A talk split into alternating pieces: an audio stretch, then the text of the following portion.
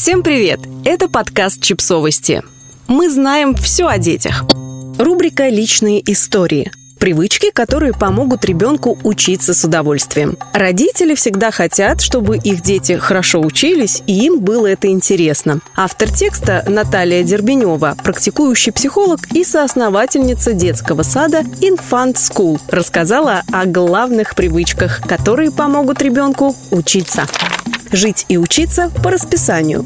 Все, что заложено в детстве, ты несешь потом в жизнь. Дошкольный период – это безоблачное время только для детей, когда они могут витать в облаках и смотреть мультики. Но для взрослых это ответственность. Именно в раннем возрасте закладывается фундамент, и родителям нужно сосредоточиться на определенных вещах. Например, очень важно выстроить распорядок дня у ребенка. Он отвечает за физиологию, и если вы хотите, чтобы он был здоровым, то нужно следить, чтобы малыш ел, засыпал, играл в одно и то же время. Далее расписание занятий занятий встраивается в режим дня, и это помогает детям понять, что есть время для игр, развлечений и полезных занятий. Так постепенно вырабатывается привычка к самодисциплине и самоконтролю, а это необходимо во время учебы чтения и привычки к интеллектуальному труду. С одной стороны, родители учат и заставляют детей читать. Но с другой стороны, они сталкиваются с тем, что этот навык не переходит автоматически в привычку или любовь к чтению.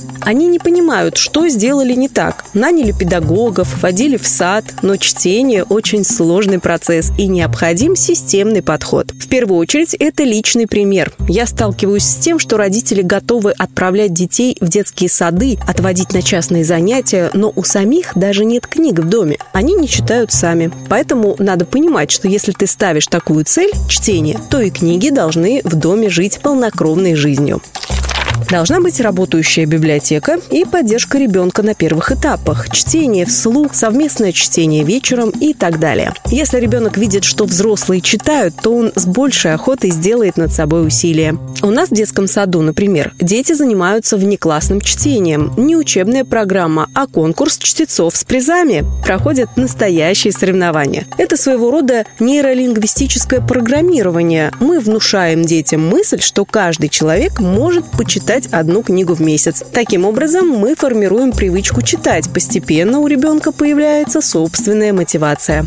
Еще очень важно расширять кругозор ребенка. Ведь чтение – это не только сложение букв в слоге и далее слова в предложение, но и способность понимать смысл прочитанного. Но как это возможно, если ребенок не обладает определенным кругозором? Ему не на что опереться. Дети идут в школу с неумением понимать тексты. То есть формально ребенок читает, но чаще всего он ненавидит это и не понимает смысл прочитанного, боится больших книг и так далее. Расширяйте кругозор малыша. Для этого не нужно специальное педагогическое образование. Просто рассказывайте ему все, что знаете о мире, что он в состоянии понять. Обращайте внимание ребенка на все, на звезды, проезжающий поезд, цветы в саду и объясняйте, что это все связано между собой. Сначала графическое изображение, звуковое, а дальше складывается смысл. Поэтому, если не начать читать с объяснением сюжета, никакой учебы с удовольствием не будет.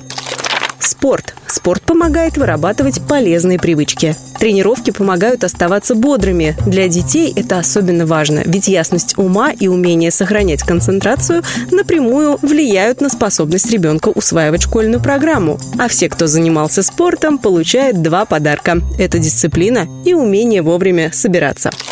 Развитие разносторонних интересов. Разносторонние интересы – это путешествия, посещение музеев, картинных галерей и так далее. Нужно постоянно расширять горизонт и показывать ребенку, для чего нужно учиться, чтобы знания не существовали в отрыве от реальности. Обычно дети читают ради чтения, получают оценки ради оценок и не понимают, зачем им это нужно. Самое доступное и полезное из того, что можно делать дома – настольные игры. Они учат действовать по правилам и взаимодействовать с другими людьми. То есть в спокойной игровой форме ребенок не чувствует над собой такого давления, когда его обучают, как в школе. Так ребенок привыкает интересоваться разными вещами. Сегодня это настольные игры, а завтра более серьезный проект. Подписывайтесь на подкаст, ставьте лайки и оставляйте комментарии. Ссылки на источники в описании к подкасту. До встречи!